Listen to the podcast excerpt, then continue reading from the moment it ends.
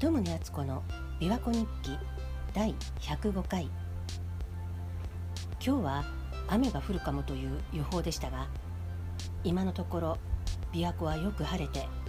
台風の影響で強風も吹いています。昨日の夕方は暑さのせいで琵琶湖から何とも言えない悪臭がしてたんですけどその上空には大きな月が見えました。今日が満月だそうです。さてすべてのお金の悩みを永久に解決する方法という本を読んで私がいかに理想の家を引き寄せたか。前回は自分が何を求めているのかを見極めて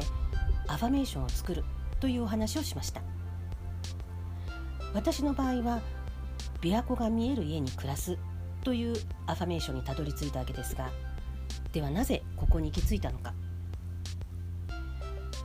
私は高校卒業と同時に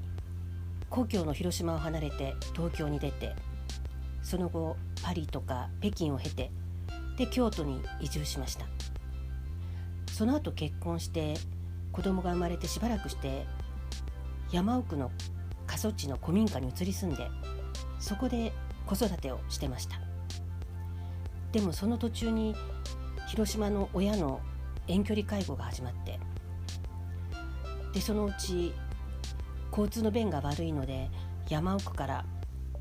鉄道の駅に近い新興住宅地に家を借りて移り住みました。子供が10歳の頃だったんですけどもで関西から広島に定期的に通って遠距離介護生活をして。でもその数年後には両親2人とも見送ったので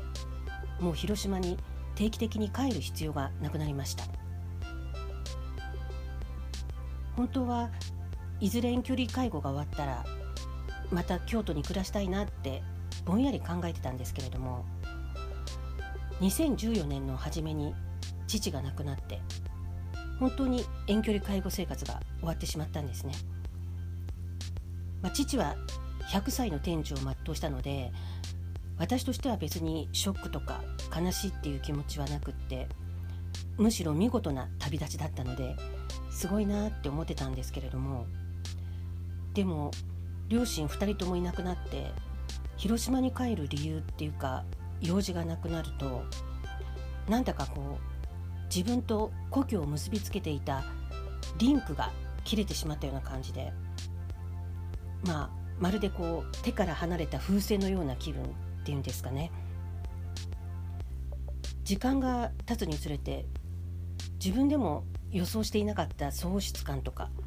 寂しさが湧いてきたんです。両親が遠くにいるっていう気はしないんですけど故郷が遠い存在になったような気がして。だから例えばスーパーに行って広島産のものを見ると懐かしくてつい手に取って買ってしまうっていうホームシックみたいな状態でした。でその頃住んでいた賃貸の家は高台の新興住宅地にあったんですけど場所によっては琵琶湖が見えるんですね。だから私はつい琵琶湖を眺めては瀬戸内海を思い出してたんです。ただ残念ながら我が家からは直接琵琶湖が見えなかったのでああもし家から琵琶湖が見えたら気持ちいいだろうなってぼんやり思ってたんです。で実はその少し前から子供が琵琶湖のそばにあるカヌースクールに通うようになったんですね。なので私も健康のためにとその近くのスポーツジムに通い始めたんです。でそこに行って窓際に置いてあるエアロバイクをこぎながら琵琶湖を眺めるのがすごく気持ちよくて大好きで。もう頭の中で勝手に「ああここは私の別荘」って妄想しながらいつもエアロバイクを漕いでました。それがすっごく楽しい時間だったんです。でそんな時にこの本「すべてのお金の悩みを永久に解決する方法」というのを読んでアファメーションやろうって思ったんです。両親を2人とも見送って子供もある程度手がかからなくなってこれからは自分のことにもうちょっと焦点を当てて自分が本当にやりたいことをやって人生の次の段階に進みたいっていうタイミングだったと思います。あと年を経てきて自分のお金に対する考え方を改めなきゃいけないっていう感じもしてたんです。いろんなことが重なって私自身にそういうタイミングが来てたんだろうと思います。それでこの本に従って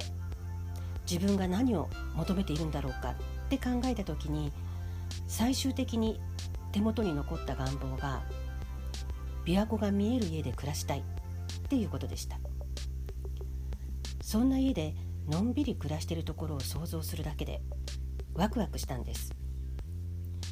スポーツジムで妄想していたことを現実にしたいと思って私はアファメーションを書くことにしました。以上が私のアファメーションの実例でした。あなたももし考えるだけでワクワクするような妄想があればぜひアファメーションとして紙に書いてみてくださいね。アンカーでお聞きの方は音声メッセージが残せます。それ以外でお聞きの方は鳩宗敦子 .com のお問い合わせページから